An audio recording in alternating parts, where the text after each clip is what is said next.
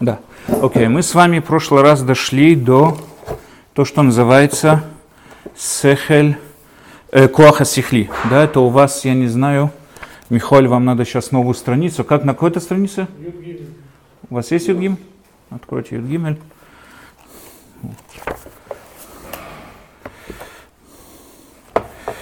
И мы с вами сейчас то, что называется хелика сихли. Да, вот мы подошли и сказали, что это и есть главное. Хелика и есть главное, э, определяет, главная сила, скажем так, главная возможность, в котором проявляется человеческая э, материя. Это хелика сихли. В этом он отличается от всех остальных животных. Да, опять же, подведем итоги, мы с вами разбираем такую вещь. Мы с вами сказали, что любой объект в этом мире, я вкратце подведу, чтобы нам было более понятно, о чем идет речь. Любой объект в этом мире, для того, чтобы его обсудить, для того, чтобы его определить, нам требуется три вещи для его определения. Нам требуется его, понять его материю. Материю мы с вами сказали, это не материальная его часть, составляющая, это именно сама та платформа, которая несет на себе его, э, его качество. То есть сама, допустим, э, мебельность – это есть та самая материя, на которой несет на себе сидение для одного человека со стулом. То есть получается у нас мы вначале материя этого стула это мебельность, его форма, конечная его форма это сидение одного человека со стулом. Или, допустим, человека, возьмем человек, мы занимаемся человеком, его материя, не материальность, я разделяю, не материальность, подчеркиваю, а именно материя. Его материя это та самая платформа, которая несет на нем все его качества. Дело в том, что мы никогда с вами материю в отдельности никогда не видели. Может ли существовать материя без формы или может существовать форма без материи. Практически с точки зрения Аристотеля такого быть не может. У Платона форма это немного что-то другое, поэтому у Платона не могут существовать. Форма это высшие идеи, которые существуют на высших мирах, но по мнению Аристотеля материя без формы существовать не может. Приведу пример. Мы, допустим, говорим с вами о каком-то человеке, которого будут зовут, звать Коля. Допустим, мы говорим с вами о Николае. Я вам хочу описать, знаете, вот Николай тот толстый, лысый, живучий в Мудине. Да, вот я вам говорю, о каком Николае идет речь. Теперь, мне понятно, что толстый, лысый, живучий в Мудине, это не определение самого Николая, потому что Николай когда-то был худым, может быть, он когда-то был э, волосатым, и, может быть, он когда-то не жил в Мудине. И все равно он был таким тем же самым Николаем. Когда ко мне приходит этот Николай, он был, вполне, может быть, и был тем самым Николаем. То есть мне понятно, что когда я говорю о Николае, я говорю, во-первых, о том, кем он является. То есть можно сказать так, материя это то, чем является сама вещь. Ее форма – это сам ее потенциал, к которому она может прийти. Форма это и есть тот самый потенциал, к которому эта вещь может прийти. И еще одна составляющая необходимая – это недостаток в самой материи, позволяющий ей двигаться к реализации своего потенциала. Таким образом, любую вещь, которую мы с вами описываем, любую вещь, о которой мы с вами говорим, мы можем ее определить с помощью ее материи. Материя – это то, чем она сейчас является, что она сама по себе сейчас. Ее потенциал – это ее форма, ее потенциальность, ее возможности потенциальные и так далее. И недостаток, свойственный каждой материи – позволяющая этой материи реализовать себя и продвигаться к тому потенциалу, который в ней заложен. Okay? Это есть любые определения любое этого. Теперь попробуем с вами разобраться, что такое человек. Человек, мы с вами определяем человек по определению живой мыслящий. Это определение человека с точки зрения Аристотеля. Живой мыслящий. Хорошо, значит, живой – это его живучесть, это есть его материя. Это то, чем он является сейчас. Сейчас человек живой. Он еще, он, у него есть способность мыслить, как мы с вами видим, но мы еще не можем его определить как мыслящий. Мыслящий человек это только тот, кто ведомый своим разумом, своими мыслями. То есть тот, кто принимает решения только через свой разум, через свои мысли, тот, тот кого желание, побуждение, чтобы это ни было, пробуждается через его разум. Это называется мыслящий человек. То есть человек, он живой, его возможность быть мыслящим – у него потенциал заложен в нем быть мыслящим. Это есть человек. Его материя живучесть, его потенциальность мыслящий. Это когда существуют две вот эти вот совместные вещи, это и есть человек. А человек, который, допустим, у него нет возможности быть мыслящим, с точки зрения, с точки зрения Аристотеля он не человек. К этой группе мы относили с вами глухих, потому что в их понимании речь было тесно связано с мышлением. Поэтому если он не может мыслить, э, не может высказываться, глухой или немой, И также женщины относились к, к понятиям таким, как не человек. Поэтому женщины были, как мы знаем, были запрещены в доступе в академии, в олимпиады и всякое такое и так далее, и так далее. Почему? Потому что были определен, по определению своему считались не люди. Конечно, сегодня это ошибка, чтобы никто отсюда не вышел с таким вот идеей, но во всяком случае так это считалось. Почему? Потому что нету возможности мыслить. Женщины считались люди как неспособные мыслить. Поэтому у нас есть, значит, они уже изначально, у них этого потенциала не заложено. Поэтому, что такое человек, еще раз, человек это живой, способный быть мыслящим. Что такое живой по отношению к человеку? Что значит живой? Что значит человек живой? И вот мы сейчас с вами разбираем. Живучесть человека, по мнению Рамбама, проявляется в пяти аспектах. Эти пять аспектов проявляют его живучесть. Если они в нем существуют, то можно определить его как живой. Потому что сама живучесть этого человека, сама эта платформа, она тоже очень тяжело дана в своем определении. Что такое живой человек? Человек, который без рук и ног. Он живой человек? Он живой человек, по идее.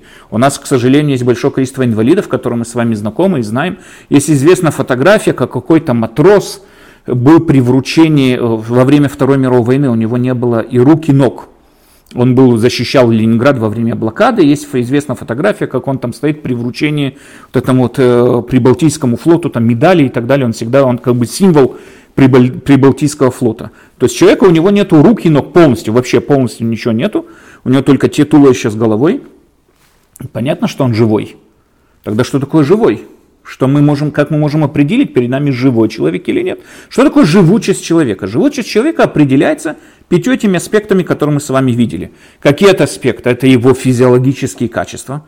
Во-первых, его пищеварение и так далее, и так далее. Второе, то, что он способен передавать свои гены. Он способен передать свои гены следующему поколению. Это очень интересно. У нас, например, мудрецы говорят, человека, у которого нету детей, он считается как мертвый.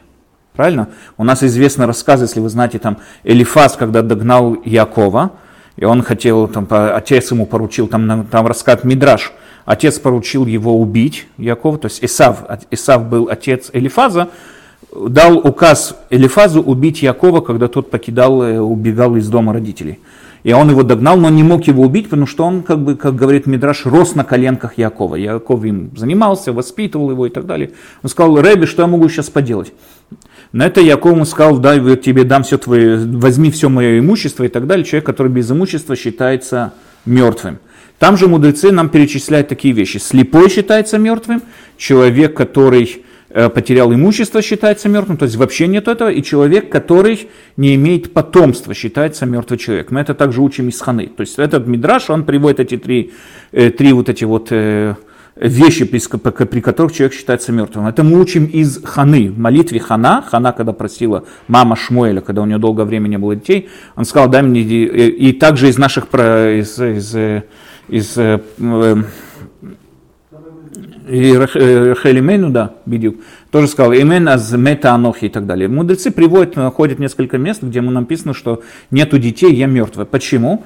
Потому что возможность передать свое наследство, то есть вот это свое, свои гены передать следующему поколению, это считалось способность живучести. Человек, который не способен, он считается как мертвый человек. То есть, если человек, не дай бог, там он не знаю, не способен рожать детей, он считался как мертвый человек.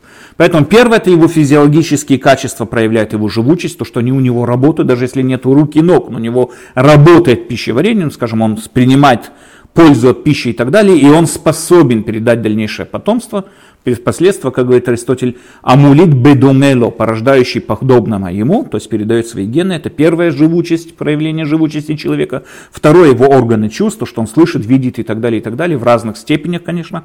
Третье, мы сказали, это его Кох э, Амидаме, это сила воображения, потом мы занимались Кох Амитурер, сила побуждения, и сейчас мы доходим до последнего, то, что говорит Рамбам, называет его Кох Хелик Асихли, сила его разума. И надо заметить, разум, то, что у него есть разум, это еще не говорит, что он разумное создание. То, что у него существует, то, что у него есть разум, это говорит, что у него есть способность думать. Но это не говорит еще, что он думающий, это еще не говорит, что он достиг своего потенциала. У каждого человека, живой человек, у него есть способность к разуму. И вот эта вот сила, отвечающая за способность разума, называется хелек асихли. Именно это. Опять, это ни в коем случае не говорит, что все люди, они уже можно их назвать разумными созданиями, разумными животными. Нет. Рамбам пишет в Мурен Вухим такую вещь, что человек практически он животное, он относится к группе животных все то время, что он не реализовал свой потенциал, все то время, что он не реализовал свой разум и не живет по разуму, все то время, что он не ведомый своим разумом. Все это время он, его можно отнести к группе животных. То есть он животное, самое обычное животное, разницы между ними животными нету, кроме, как говорит Рамбам, человек способен нанести ущерб намного больше любого животного. Сколько бы лев не был голодный, он съест 2-3 зебры, а человек способен бабахнуть атомной бомбой. И поэтому, сколько бы мы ни судили, ущербы, которые приносит человек, они намного более обширны, намного более огромные и глобальные, чем любой вид животных. Поэтому человек самое низкое животное, которое может быть, все то время, что он неведомый своим разумом. Кто такой человек? Тот, кто уже реализовал свои способности и так далее. Сейчас мы с вами разбираемся именно его живучестью. Живучесть человека – это тот, у кого есть разум. Это можно сравнить, как я говорил в прошлый раз, кому-то подарили, там, не знаю, на день рождения Феррари или, там, не знаю, какой-нибудь дорогой автомобиль, а у него прав вождения нету. У него нет права вождения. Этот автомобиль у него стоит на стоянке возле дома и пылится, и все. Можно сказать, что у этого человека есть Феррари. Конечно, есть, но он может ли им пользоваться? Нет, конечно, он не может никогда его реализовать. Он может этот Феррари использовать как, не знаю, склад для своих, там, не знаю, инструментов и закидывать туда разные свои вещи, но пользоваться им не может. То же самое можно сравнить разум человека. У человека есть разум, мышление, если он им не пользуется, ну, так хорошо, так как Феррари, который стоит у него на стоянке. Окей, теперь мы с вами доходим до, давайте сейчас попытаемся, мы в прошлый раз немножко... Да, да, вот правильно, Авраам правильно подчеркивает. Пятый этот хелик, пятый хелик, он отсутствует полностью у животных. Если остальные четыре халаким мы делим той или иной формой совместно с животными, мы разделили и сказали, что то, что слышим мы, это не то, что слышат животные. Рамбам нам объяснил, что живучесть каждого животного, оно отдельно, оно его нельзя сравнивать между собой. Но мы знаем, что и рыбы какой-то формы что-то видят, и животные что-то видят, и что-то слышат, и как-то воспринимают это, и у них тоже есть определенная форма воображения. Это все есть, но вот разум, возможность мыслить разумно, это, это свойство только у человека. Мы с вами, э, из возможностей, Рамба описывает нам в Мурен Вухим в первой части, что собой означает разум. Разум это познание форм. Опять же, если мы с вами вернемся к первому вот этому пояснению, что весь мир состоит из материи и форм, это определение вещей, животные могут осознать только материю, они не способны осознать формы вещей. То есть, допустим, как я всегда привожу пример, если я приучил бобра, и у меня бобер дома растет, он будет грызть эту мебель. Он что, дурак, не видит, что это мебель? Я ему столько такие свежие бревна купил, я ему там, не знаю, такое, этот, он берет и жрет мебель. Но ответ, потому что бобер не видит здесь мебель. Он видит здесь древесину. Он не видит здесь никакую форму. Животные, поэтому у них отсутствует восприятие такого, как эстетика или, или там, не знаю, эстетика к музыке или эстетика к чему-то ни было. У них это отсутствует, потому что они не способны видеть форму вещей. Если, допустим, я со своей собакой поднимусь на верхушку горы и увижу перед собой шикарный пейзаж, я увижу пейзаж. Собака пейзажа не увидит. Она увидит кустик, дерево, травку, территорию, которую надо пометить. Это все, что она увидит. Но она не увидит красивый пейзаж. Я всегда рассказываю, там, где я учился, вот недалеко от Хайфа есть место Кфархасидим. У них была большая такая клумба, была Бурхима, Баимли Кфархасидим. И там всегда сбегали коровы из соседнего коровника и всегда жрали эту клумбу. Постоянно. Что там отца Микумит с этим не делала, как не боролись. И заборы строили, и все что угодно. Там даже обвели колючей проволокой, так там старики начали орать, что им это напоминает вот это гетто и всякое такое, поэтому эту проволоку сняли. Что они только не делали с этим? Они посадили огромное поле, в конце концов, прямо не доходя до этой грядки, чтобы эти коровы жрали эту, это поле, которое сбегает оттуда. Но все равно они шли и опять же жрали эту же грядку. Я не понимаю, что эту клумбу. Вы что, коровы, что ли, тупые, не понимаете. Вон вам трава. Она не видит эту клумбу. Она не осознает, что это клумба. Она перед собой видит траву. Это все, что она перед собой видит. И поэтому для нее это ее трава и все. Корова не способна осознать, и любое животное не способно осознать форму вещей. Человек отличается от тех животных, что он способен осознать именно форму. И эта форма вещей способна его привести к Всевышнему. Нам известный мидраж про Авраама, как Авраам познал Всевышнего. Рамбам считает, что это вот путь истинного философа и настоящего пророка. Он видел происходящие процессы в этом мире, начал задавать вопросы, которые, что стоит за пределами этих процессов, и далее и так далее. Долго размышлял, Мидраш нам описывает, как он дошел до того, что есть в этом мире одно, одна единая власть, власть Всевышнего.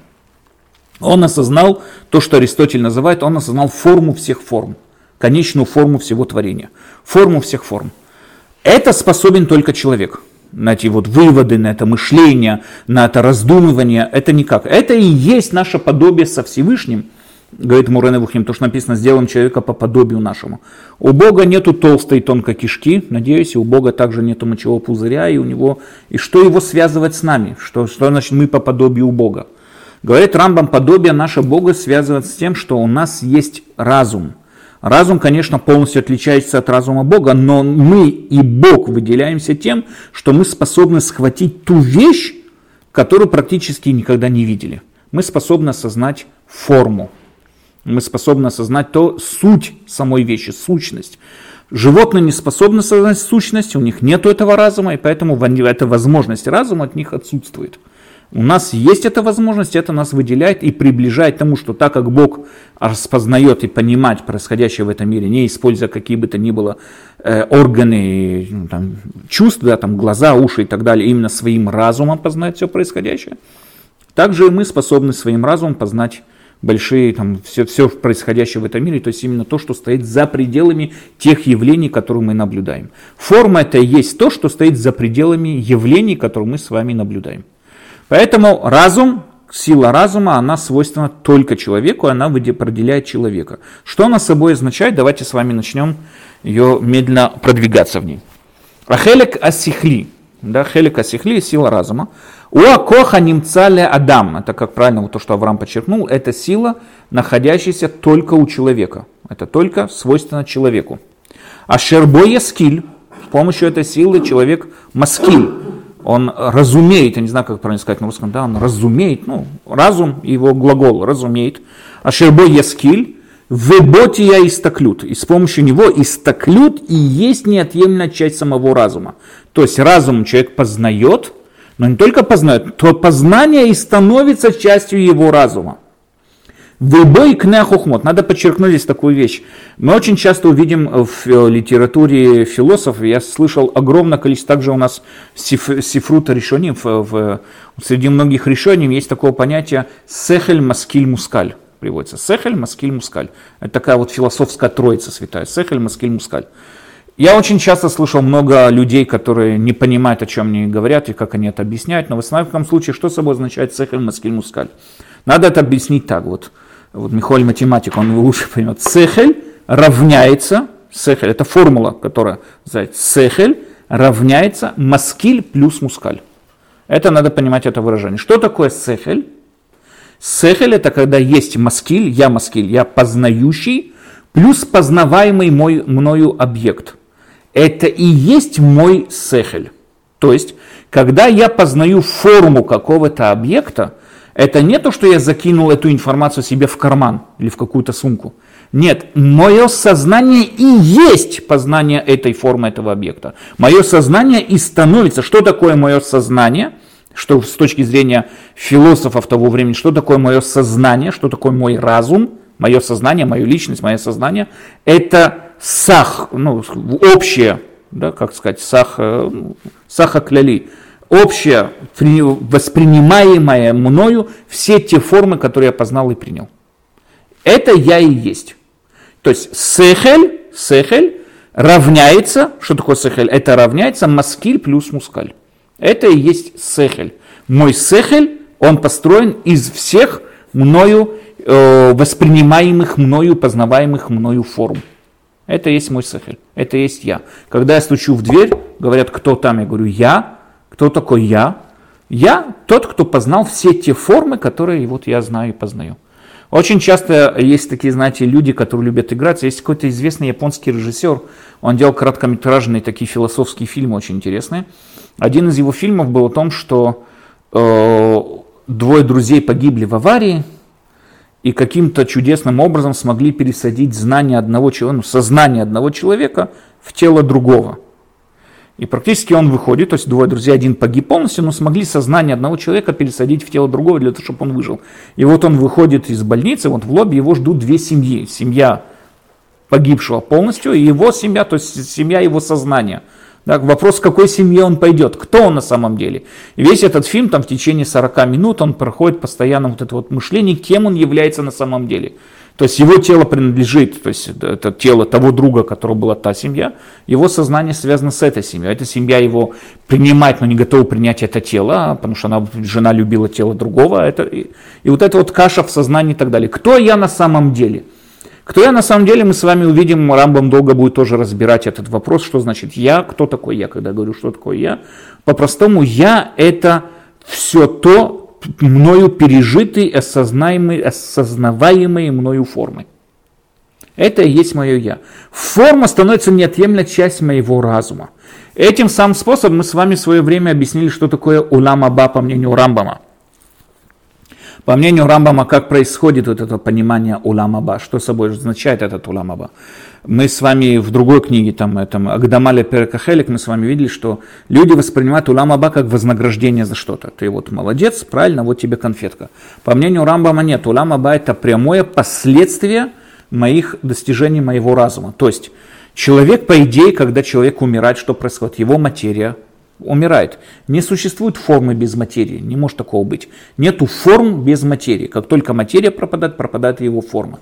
Практически смерть человека, все, человек умирает. У него никакого продолжения быть не может.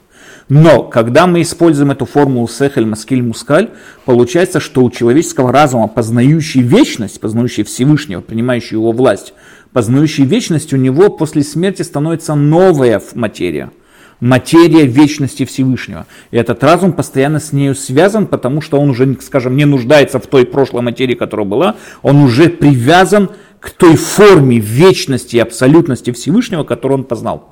И это и есть, что вот после, умер, после смерти человека его личность, его сознание, его, не знаю, как, ну, сознание, его разум продолжает существовать уже в другой форме существования можно сказать, выходящие за рамки трехмерного пространства, за рамки пространства времени, уже существует со всех других э, видах существования, которые познавание его и существование его совсем по-другому происходит. Это и есть уламаба.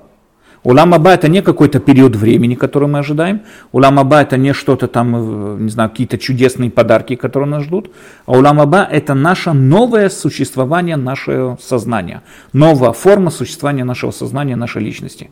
Это и есть сехель. Сехель это наша личность. Из чего он состоит, говорит Рамбам? Во-первых, бой скиль, с помощью него он познает. Во-вторых, боти я истаклют. То есть он и есть вот это вот сама истаклют, который познает человек.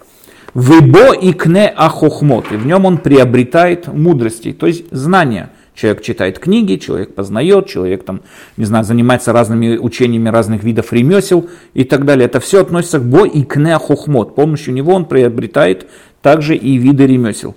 Дальше. Вебо явдиль бена мигуне ве анаэ мина И разум говорит человеку, что правильно, что неправильно делать, да, в соответствии там, с его пониманием, с его знанием и так далее. Что правильно, что неправильно делать в соответствии с его разумом, в соответствии с его пониманием. То есть мы здесь видим с вами, что понимание правильного и неправильного находится в человеческом сознании, в человеческом разуме. Разум говорит человеку, что правильно делать, что неправильно. Когда человек чувствует, что он неправильно поступил без разума, такое тоже происходит? Нет, есть то, что вы описываете, это совесть. Во-первых, совесть, можно ли доверять совести? Не всегда совесть правильная. Мораль, мораль это что другое. Мораль это мы затронем еще тему морали. Мораль это вы правы, что там тоже задействована совесть, но она как бы это что-то совсем другое. Это определенные обязанности, которые принимает на себя человек. Но чувства человеческие это сразу вам не связано. Бывают у человека разные виды мучения совести, не всегда они правдивые, очень часто они неправдивые. Получается, все равно есть какой-то некий орган, которая тоже как бы, говорит, что хорошо, как бы, человеку говорит, что хорошо, что плохо. То есть, э, если совесть, например. Может, она говорит неправильно, тем не менее, на что-то говорит человек. То есть, почему только... Потому что это, да, нет, потому что, нет, в данной ситуации совесть не говорит, что хорошо и что плохо. В данной ситуации совесть просто мучает. Да, но это не означает, что это хорошо или плохо. Разум говорит человеку, что как правильно и неправильно ему поступать, несмотря на свои органы чувств. Я приведу вам пример, допустим, человек, который принимает на себя выполнение Торы как обязательство на все свои дни. Ему сейчас приводят маленького ребеночка с соской, с плюшевым медвежонком в руках, потерял свою маму. И плачет и рыдает. И он говорит, он Амалек. Ну, вкратце говоря, да, конечно, это не так, но по идее, по законам Торы, если взять сухой закон Торы, мы берем, не знаю, любое орудие в руки и забиваем его до смерти. Вас совесть не замучает? И опять же, я не говорю ни в коем случае, что это правильно, просто привожу пример, что даже иногда действия правильное и неправильное не всегда соответствуют нашей совестью. Когда мы наказываем ребенка, допустим, правильно наказываем его, и он сейчас рыдает и плачет, там, хочет с друзьями пойти, а мы вот он вчера поздно пришел, из-за этого мы его сегодня наказываем. Нас тоже мучает чувство не всегда неправдивые, не всегда неправильные. Если я, допустим, понимаю, что сейчас ребенка надо наказать, допустим, я сейчас понимаю, что ребенка надо наказать для того, чтобы он жил, ну, допустим, какой-то дисциплине и так далее, даже если мое сердце разрывается от его плача, это, это неправильно, надо его наказывать. Okay? Поэтому сехель нам говорит, что правильно, неправильно, и надо понять, что этот сехель не всегда соответствует чувствам, вы правильно говорите. Но чувства нам ничего не говорят, чувства могут постоянно меняться. Дальше. Опять же, но вы правильно говорите, что есть ориентир такой, который называется совесть, и поэтому не все чувства надо полностью игнорировать. Как минимум, если пробивается какое-то чувство, надо будет его проанализировать и проверить, откуда оно берется. Правильно ли это чувство, хорошее ли это чувство. Мы с вами знаем, знаете, вот э, у нас и крайне левые, допустим, в Израиле, да, которые там, не знаю, возятся с, с террористами, с арабами и так далее, и так далее. Их чувство побуждения к этому ведет. Надо проверить, откуда это чувство берутся. Правильно ли это чувство, неправильно это чувство. Чувство само по себе ничего не говорит. Откуда оно берется? Чувство берется, мы с вами увидим. Оно берется в основном от воспитания, оно берется в основном от травм, или от переживаний, или от чего бы то ни было. Кто-то почитал вот эту книжку «Хижина дяди, э, дяди Тома», да, и все, и он сейчас полюбил всех арабов во всем мире. И он представляет, что мы такие вот гнусные работорговцы и всякое такое, избиваем, издеваемся над арабами. Пришло такая вот фантазия. Получается, Сехелем как бы сделал такой вывод. Нет, это не обязательно, чтобы это был вывод. Вывод, Сехель, вывод, это когда мы сидим, расчертили все, что у нас есть, и пришли к тому или иному выводу. А куда мне привели чувства, наоборот, это неправильные чувства. Но эти чувства у нас пробуждаются, по разным причинам не могут возникнуть. И это ни в коем случае не говорит, что о правоте. Опять же, мы должны к ними прислушиваться, не говорю, что надо их игнорировать и сказать, нет, все. Надо понять, а вдруг они по-настоящему правильные чувства. Но не всегда неправильные, в основном они неправильные. В основном они не соответствуют пониманию правильного или неправильного. Что такое правильно и неправильно, в основном это анализируется разом.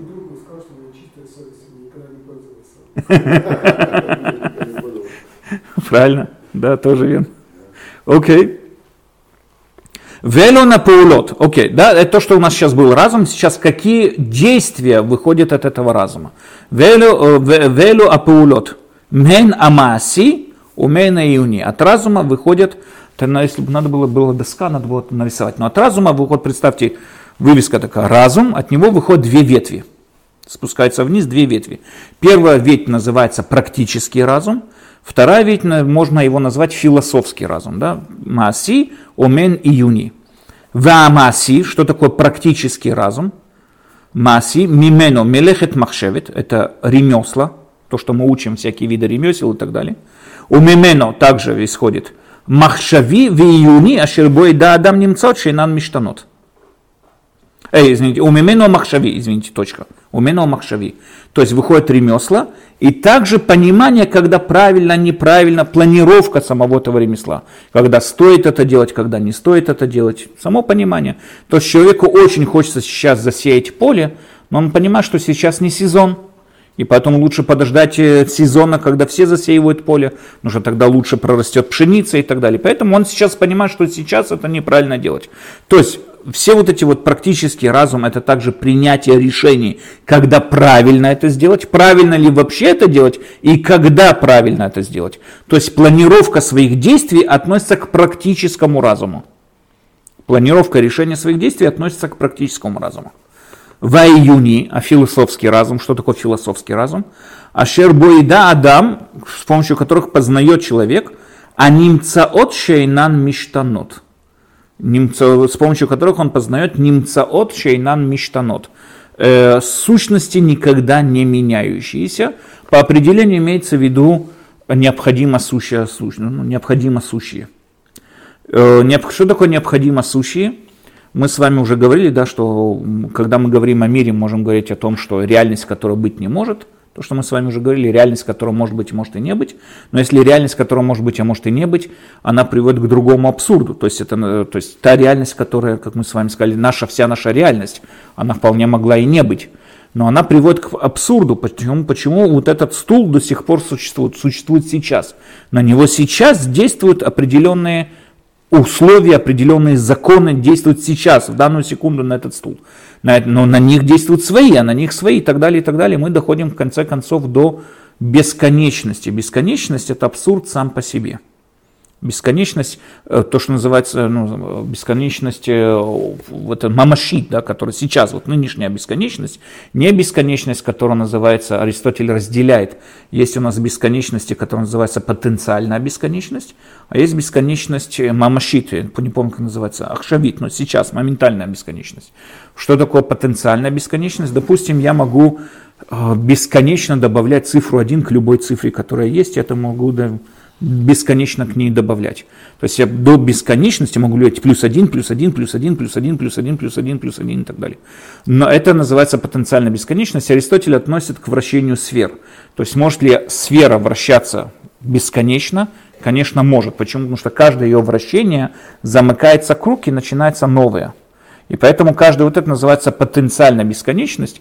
Мурен и Вухим Рамбам очень долго это разделяют, но без, потенциальная бесконечность, она может быть постоянно а бесконечно то, что вот между собой связанная бесконечность, то есть что в данный момент сказать что-то о бесконечности, бесконечность мамашит, ее не может быть, это абсурд и парадокс, и такого быть не может. Для того, чтобы этот стул сейчас существовал, требуется, чтобы сейчас на него действовало бесконечное количество там, законов, закономерностей и так далее, и так далее, условий, которые приводят его сейчас к этому действию. Значит, само существование этого стула это уже абсурд. Для того, чтобы избежать этот абсурд, потому что стул все-таки существует, мы вынуждены прийти к третьей реальности, которая называется Митсиут Мухрахат. Она всегда существует, всегда есть, и она всегда находится в одной форме, бытие. Это называется Всевышний. Она ни от чего не зависима, а на нее ничего не действует, потому что если она чего-то зависима, она опять же входит в эту цепочку и так далее. Это называется Всевышний, называется Митсиют Мухрахат. Или то, что здесь написано э, э, «Аним цаотшей нан миштанот». То есть все в этом мире может меняться, Всевышний всегда находится в одной и той же стадии, не меняющейся стадии и так далее. То есть этим способен человек познать с помощью этого философского разума, с помощью философского разума человек способен познать Всевышнего. Это надо разделить тоже. Это по-настоящему очень большой раздел, потому что очень часто от нас требуют доказательства о Боге. Докажи, что есть Бог и требует от нас, чтобы мы его доказали, используя наш практический разум. Разум, связанный с наукой, правильно? То есть вот покажи, вот, вот докажи и так далее. Разум практически он не способен, Рамбам разделяет, практически разум не способен ничего познать о Боге. Практически разум меня держит в рамках законов природы, он не выходит за эти рамки, в рамках науки. Он меня держит в рамках науки.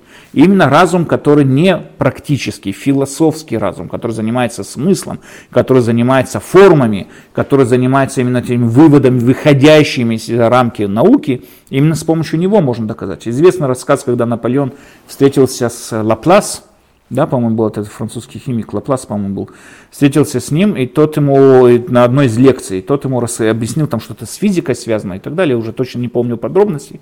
И Наполеон после лекции, это настоящий, это в отличие от хасидских рассказов, это настоящий рассказ, и Наполеон к нему подошел и спросил, что он говорит, что вот одно только ему не хватает, ему не хватает Всевышнего в, это, во всей этой лекции. Где Бог во всей этой лекции? Ты так все гениально объяснил, всю эту систему, как она работает, как взаимопостроено все и так далее. Где же Бог во всем этом?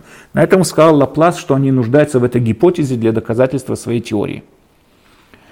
Это совершенно верно, я с ним совершенно согласен, потому что вся эта гипотеза, она касается именно практического мышления человека, она касается именно изучения науки. Вопрос другой, что стоит за пределами этой науки и почему именно так действует эта наука. В данной ситуации мы уже включаем свой философский разум, а не практический разум. И поэтому все доказательства, которые от нас требуют доказательства о Боге, если хотят, чтобы мы привели их с точки зрения науки, вот покажи, где он, докажи мне и так далее, это смешно разговор изначально. Потому что мы, как минимум, требуем, утверждаем, что Бог не находится в пределах этого мира, и Он не какие-то там, знаете, неизвестные явления, которые мы не знаем. Мы говорим, что Бог тот, кто находится за пределами всех этих явлений. Он тот, кто установил все эти законы физики и природы. Он тот, кто управляет всеми этими законами физики. И поэтому в рамках этих законов физики, конечно, это, найти Бога, это все равно, что искать того техника, который создал стиральную машину и самих функций стиральной машины. То же самое, как бы, это смешной разговор. Причем он создал эту стиральную машину, стоит за ее пределами. То же самое Всевышний, создавший этот мир, стоит за пределами всего этого. И использовать законы природы, чтобы доказать о Боге, это совсем разные и никакого отношения здесь нету. Поэтому занятие Всевышним, занятие Богом не относится никак к практическому разуму, он относится именно к философскому разуму. И если мы с вами заметим, все вот, когда Кант нам разделил на четыре доказательства о Боге, три, потом там еще в одной книге он добавил доказательства из морали, все доказательства, которые у него есть, да, онтологическое, физико-теологическое, космологические и доказательства из морали, Кант использовал философский подход мысли, он ни в коем случае не испытался, во всяком случае, ни в коем случае не использовал именно там науки из науки. Вот видишь, 2 плюс 2, 4, значит есть Бог. Как бы этому не было здесь. И поэтому поиск всегда, очень часто происходит поиск Всевышнего совсем неправильными инструментами, совсем неправильным разумом, совсем неправильным мышлением. Окей, дальше. Векфи машем алав, векфи веэн ашер икру хохмот стам. Это тоже называется стам хохмот. То есть философские познания, они хохмот стам. Почему? Они не приносят человеку никакой пользы. Философия человеку никакой пользы никогда в жизни не принесла. Это важная вещь, опять же, что она не принесла. Я имею в виду практической пользы. Философия, практическая польза. Никогда мне кто-то сказал, что мечта философа, это когда вдруг в кинотеатре гаснет свет, и все кричат, философ, где здесь философ, помогите философ. Нет, никому нафиг философ не нужен. И для практического выживания философы близко никому. Доктора нужны, инженеры нужны, не знаю, там все виды отраслей науки нужны. Все нужны. Философы, ну, можно и без них. Но, во всяком случае, понятно нам, что именно философы открывают э, глубокие мышления, мысли, которые находятся за пределами практического мира. И поэтому это называется хохмот стам. Почему хохмот стам? Потому что они никогда не занимаются практической жизнью. Это с практикой никак не связано. Дальше, у мелехет махшевит, опять мы возвращаемся к практическому разуму и говорим вот эти вот ремесла. У акоха шербойль мада мелахот, это есть та самый разум, практический разум, которым он изучает все виды ремесел. Кинагарут, вавудата дома, да, то есть это нагар, это плотник, плотник, столер и так далее, земледелие, земледействие и так далее, рефот, вямалахут и матросы и так далее. Человек никогда не рождается доктором, человек никогда не рождается сапожником, человеку надо для этого учиться – может быть, даже если вся его семья сапожники, но ему все равно надо будет учиться быть сапожником. Он не рождается уже сапожником и так далее. Потому что это все надо учить. Вамахшави, также то, что мы сказали, у акоха шербо истакеля адам бедавар суто. Вот это важная вещь. Вот это вот махшави в практическом разуме есть разум планировки, да, там планировать вещи и так далее. У Акоха Шербой Стакеля дам бедавар суто. Он анализирует эти отраслью разума своего, перед тем, как делать какое-то действие, стоит ли ему его делать или нет. И мевшаласу то имло. Во-первых, можно ли его делать или нет. Ве мевшаласу то эх цех Если можно делать, как именно он должен это сделать наилучшим образом. Зеу шиур машицех шениках меня нефишазе. Это то, что мы должны понять, когда мы с вами говорим о человеческом разуме и так далее. Еще раз, так как мы с вами говорили до этого, что Многие еврейские философы находились в заблуждении, где именно происходит выбор человека и как именно это происходит. И многие говорили, что выбор человека происходит всегда между разумом и его желаниями. Таким образом, получается, что разум всегда говорит мне делать хорошо, а мои желания всегда мне говорят делать плохо. Почему же я все-таки выбираю плохо? Потому что мой разум был слабый, мое знание было слабое, недостаточно сильное. Если бы я знал то, что знал, я бы этого не сделал. Это мы с вами сказали идея, относящаяся к, Сократу. Это еще был намного более древний спор. По мнению Сократа, человек совершает плохие поступки. Любой человек стремится к добру. Почему же он делает зло? Потому что он не знает, что такое добро.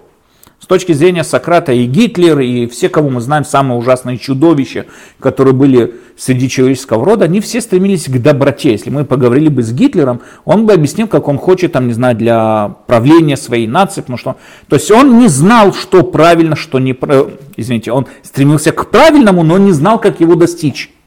Его проблема была в том, что он был невежа. Он был глупый человек, невежа, не знающий. Тора нам раскрывает, ну, не по Сократу, конечно, но если мы возьмем эту концепцию, Тора нам раскрывает, что правильно, что такое хорошо, что такое плохо. А люди, которые многие хотят стремиться к добру, они просто не знают, что такое добро. Аристотель с этим категорически спорит и говорит, что нет, ни в коем случае это не так. Человек может, как мы уже с вами говорили, человек может знать, что такое добро и что такое зло, и несмотря на это совершать зло, потому что человек делает не то, что правильно, а человек делает то, что он хочет.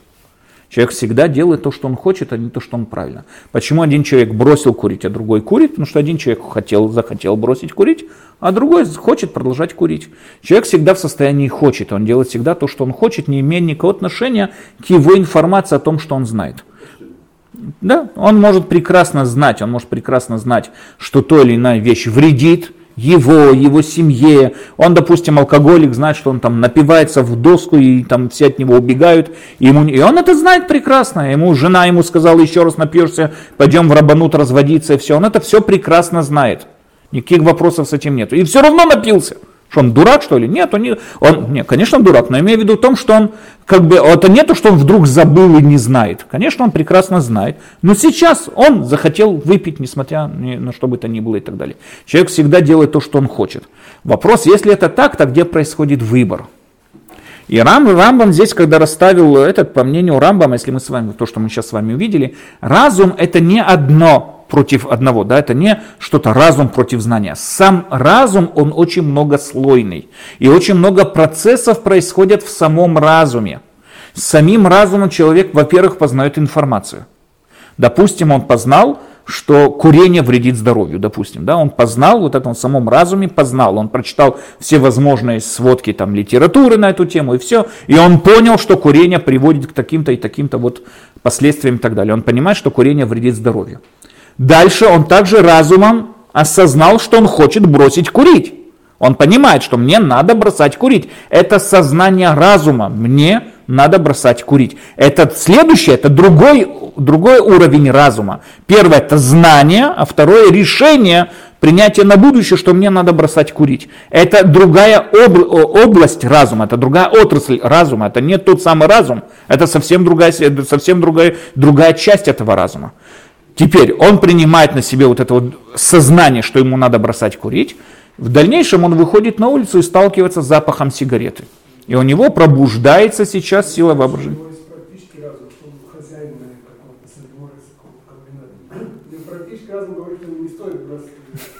Совершенно верно. Да. Да, совершенно верно. Конечно, я просто это привожу в пример. Конечно, у каждого свои выводы, и каждого свои доводы, и что бы то ни было. И человек принимает то или иное решение. Но в конце концов, когда он принял решение, это только полпути.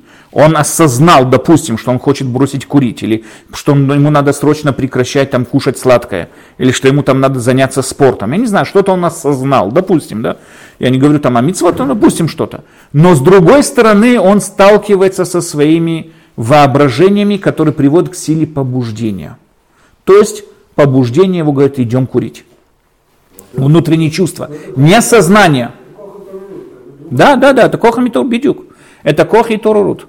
Кох и торут пробуждается в человеке кох и торут, который построен не на его разуме, а построен на его воображении и на его чувствах, органов чувств. Ну, у разума недостаточно аргументов против, потому что недостаточно знаний. Человек хочет курить, потому что он понимает, что сейчас он выкурит, он не умрет сейчас, правильно? Совершенно верно, да. Ну, если бы у него было знание, что вот это приводит к смерти. Вполне может быть. Если бы ему каждый раз сказали, что как только закуришь, я тебе, там, не знаю, полицию ударю, он бы, наверное, тоже, тоже бы закурил. Не, конечно, да, сигареты, естественно, понятно, что там еще... Я просто это привожу как пример. Там, конечно, там есть еще много разных зависимостей и так далее. Но во всяком случае, что здесь происходит? У него происходит то, что у него миторер, включается миторер, который давит на свое.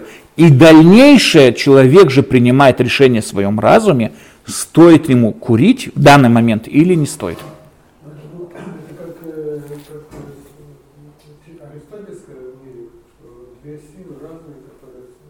Да? Не, если мы с вами увидим дальше, когда мы с вами затронем силу, что такое выбор, свобода выбора, мы с вами увидим, что в основном свобода выбора, она происходит именно в двух этих плоскостях, в двух этих сферах. Между сферой разума и сферой побуждения. Все, что находится в сфере побуждения, это не выбор, это предпочтение. Человек, который заходит в супермаркет и думает, какую шампунь ему выбрать. И та, и та, как бы, какая ему разница, ту шампунь или ту шампунь. Та дешевле на 2 шекеля, та дороже на 2 шекеля, какая разница. Ну, он помнит, там, не знаю, рекламе, там какая-то девушка вот так волосами пошевелила, там ему понравилось, а вторая девушка в другую сторону пошевелила, тоже понравилось. И он сейчас стоит, какая ему разница, какую шампунь брать, никакой разницы, это просто предпочтение. Здесь никакого выбора вообще даже близко нету. Ну, все что угодно, да, он один предпочитает более дешевый с более неприятным запахом или более приятный запах более дорогой. Опять же, это все предпочтение. Потому что здесь это находится на сфере того, что я больше хочу. Это то же самое, когда человек сейчас вот в обед выходит с офиса и думает, что ему сейчас пойти купить пиццу или купить там гамбургер. Вот он стоит сейчас посередине, не знает, что ему пойти купить. Это не выбор. Но как только в этот фактор вносит... Нету здесь коксихли, это просто предпочтение. Но как только бедюк, это два витору, но как только я сейчас введу новый фактор. Пицца, она кошерная, бехшер, мядрин, рабанут, мудин, элит. Амбургер, он не кошерный мядрин, ну не знаю, там просто. Это то, что мы не кушаем. И сейчас он уже воет, во-первых, он может хотеть очень сильно амбургер, но он разумом понимает, что надо следить за кашрутом, потому что он принял на себя эту обязанность. И он сейчас разумом осознает, что ему надо следить за кашрутом. И здесь у него происходит выбор.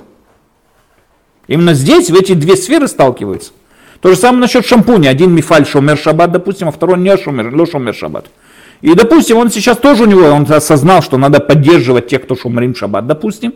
И он решил взять этот шампунь, несмотря на то, что он более дешевый и менее приятный. Допустим. И здесь у него сейчас пробудился выбор, потому что он уже ввел фактор дополнительный с помощью своего разума и сознания. Здесь и происходит выбор.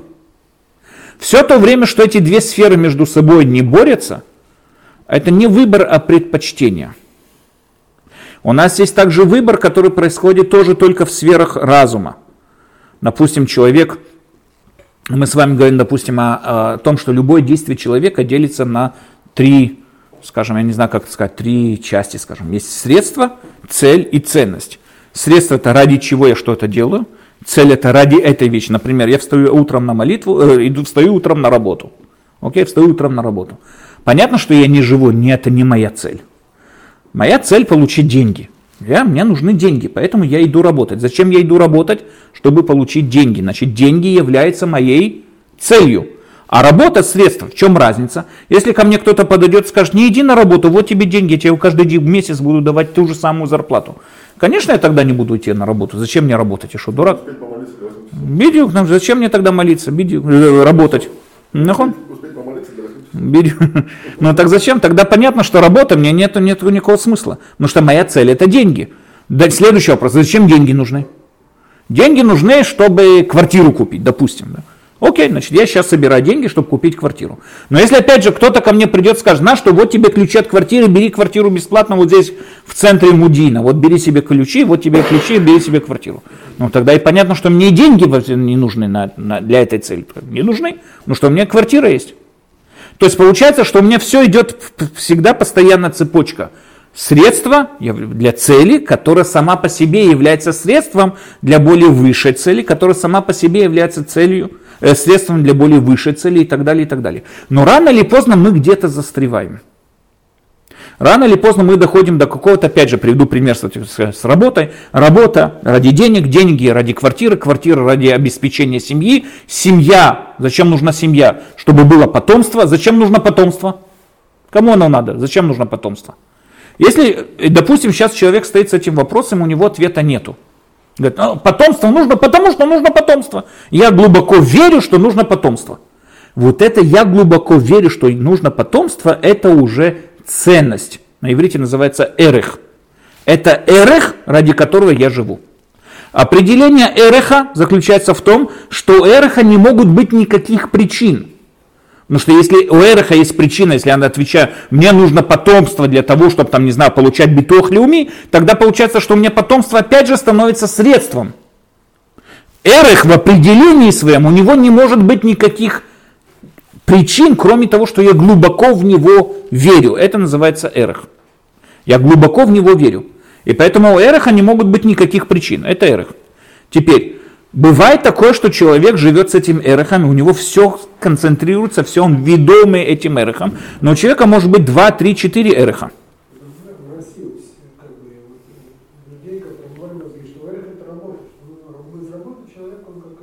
Есть такие, да, коммунизма было, работа освобождает и всякое такое, да, там, нахон, тогда, тогда сама по себе работа, тогда и денег платить не надо, нахон. Вполне может быть. Вполне может быть, да, я просто как бы привел такой наглядный. Вполне, я привел просто наглядный пример такой, да, ну, конечно, у каждого свой эрых. Но человек может всю свою жизнь прожить, и у него могут быть несколько арахим. У него может быть эрых семейства, у него может быть эрых патриотизма и эрых работы, допустим. У него есть несколько арахим. Но что происходит, когда эти арахи между собой пересекаются? Допустим, у него был эрых того, что вот семья выше всего. С другой стороны, он патриот, фашист даже. Государство превыше всего. И вдруг он узнает, что его сын предатель. Он знает, что его сын сейчас наносит ущерб его государству. Сейчас у него выбор, убить сына, или, ну, не убить, там, сдать сына, или не сдать сына. Здесь у него пересекаются два архим. Это выбор, это пример выбора, который происходит только в сфере разума человека, когда два арахим пересекаются. И этот выбор и есть тот самый выбор, который в конечном итоге ставит человека перед нисайоном, то, что называется нисайон, кем он является на самом деле. Мы очень часто используем то, что Всевышний дает нам нисайон. Зачем Всевышнему давать нам нисайон? Что он, он и без этого нисайона знает, кем мы являемся. Ответ, что Нисайон не для Всевышнего, а для нас самих.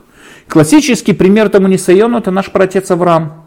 Тора представляет нам Авраама как самый большой гуманист, который существовал в то время. Он, в отличие от Ноха, когда вот Авраам, Всевышний сказал Ноху, что будет потоп, Нох вложил на все. Потоп, ну, потоп. Что надо делать? Надо строить 120 лет ковчег. И он строил. Все. Мы не видели нигде, чтобы Нох пошел и молился у Бога, чтобы он спас человечество. Не убивай этих людей не, и так далее, и так далее. Я готов взять их грех на себя. Как это делал Мушель, как это делал Авраам. Мы этого нигде не видим. Но как только Всевышний сказал Аврааму, что он идет убивать людей из дома, мы сразу же моментально видим, Авраам пошел воевать со Всевышним, ругаться. Ради, ради это справедливо убивать. Он говорил со Всевышним нагло, ну, скажем так, знаете, вот дерзко, разве справедливо, ты же справедливо, разве справедливо убить грешник? Какая тебе разница на этот дом? Плевал ты на этот дом, какая тебе разница, там одни грешники живут. Но Авраам представляет, нам Тора представляет и всегда подчеркивает у Авраама именно качество гуманизма. Он очень любил людей. И интересно, что после вот этого вот дискуссии в пророчестве, которая была между Авраамом и Всевышним, в следующий раз мы встречаем Авраама когда? Когда Всевышний говорит ему, иди убей своего сына. И здесь Авраам как гуманист, с одной стороны, и как богобоязненный человек с другой стороны, именно у него здесь и пересеклись две, эти, две этих эреха. И, для, и он здесь должен был решить, кто он в первую очередь. Он в первую очередь богобоязненный человек, или он в первую очередь гуманист. гуманист. И здесь он должен был вот это вот, это и было его испытание. решить, это прошло именно тогда, когда Авраам заступился за людей с дома и не боялся дерзко отвечать Всевышнему. На это, на это здесь надо было сейчас проявить, кем он является на самом деле. Ты такой дерзкий по отношению к Всевышнему, потому что ты гуманист? Или ты такой дерзкий, потому что богобоязненно? И вот это вот, это испытание с Ицхаком проявило, как написано в самой Торе, что после того, как Авраам готов был убить своего сына, написано, проявился ангел, сказал, не протягивай руку к этому юнцу, ибо я узнал, что богобоязненный ты. То есть Авраам проявил себя, это единственный человек во всей Торе, о котором написано, что он богобоязненный. Авраам проявил себя здесь как человек, который выбрал богобоязнь больше, чем гуманизм. И это появилось, что, что он был гуманистом, было из-за того, что он богобоязненный. Очень часто люди могут жить свою, всю свою жизнь прожить, когда у них несколько ценностей, они не мешают одно другому. Но именно когда они пересекаются между собой, это есть главный экзамен для человека, кем он практически является и чем он есть. Давайте с вами сейчас хочу просто добить этот абзац, я вас отпущу, последний абзац до, до конца главы. Окей, дайте, давайте далее, последний абзац. Выда шизот нефеша ахат, то есть знай, все, что мы с вами говорили о живучести человека и так далее. Да шизот нефеша ахат, ашер кадам сипур кухуте вихельке и кехомер. Все, что мы сейчас с вами объяснили, это всего лишь хомер человека. Васехель лацура. А форма ее, когда у человека развит сехель. Именно сехель, когда человек ведомый своим сехелем, это и есть конечная форма человека. Все, что сейчас мы с вами говорили о человеке, о пяти его аспектах и так далее, это всего лишь хомер. А его цура, конечно, когда он ведомый своим сехелем. Векшелой гиала цура, когда он еще не достиг своей формы, то есть он, у него есть сехель, но не ведомый этим сехелем. Кшелой гиала цура и екилу мицью таханаши баликабела цура, а или батала, килу мицью тевель. Получается, что всю свою жизнь он прожил напрасно. У него была возможность быть ведомый своим разумом, было развить свой разум, и он его не развил, он прожил бесплатно. Напрасно. То же самое, как человек, опять же, да, у которого на стоянке возле дома стоит Феррари, и он всю свою жизнь ею не пользовался. У него просто так простояла Феррари. То же самое здесь. Человек просто так прожил свою жизнь, неведомый своим разумом. Вуамру гам бело дат нефиш лото. Не, да, мы говорим, не, мы говорим о том, что он должен быть ведомый своим сехелем. То есть все свои решения принимать сехелем. Это тогда, э, это то, что называется ведом. То, что сейчас мы описали, этот цехель, он есть у каждого человека, каждый человек его использует, как мы сказали, в ремеслах и так далее, и так далее. Он использует его. А именно быть ведомый, принимать решения через свой цехель, это тогда есть конечная форма человека.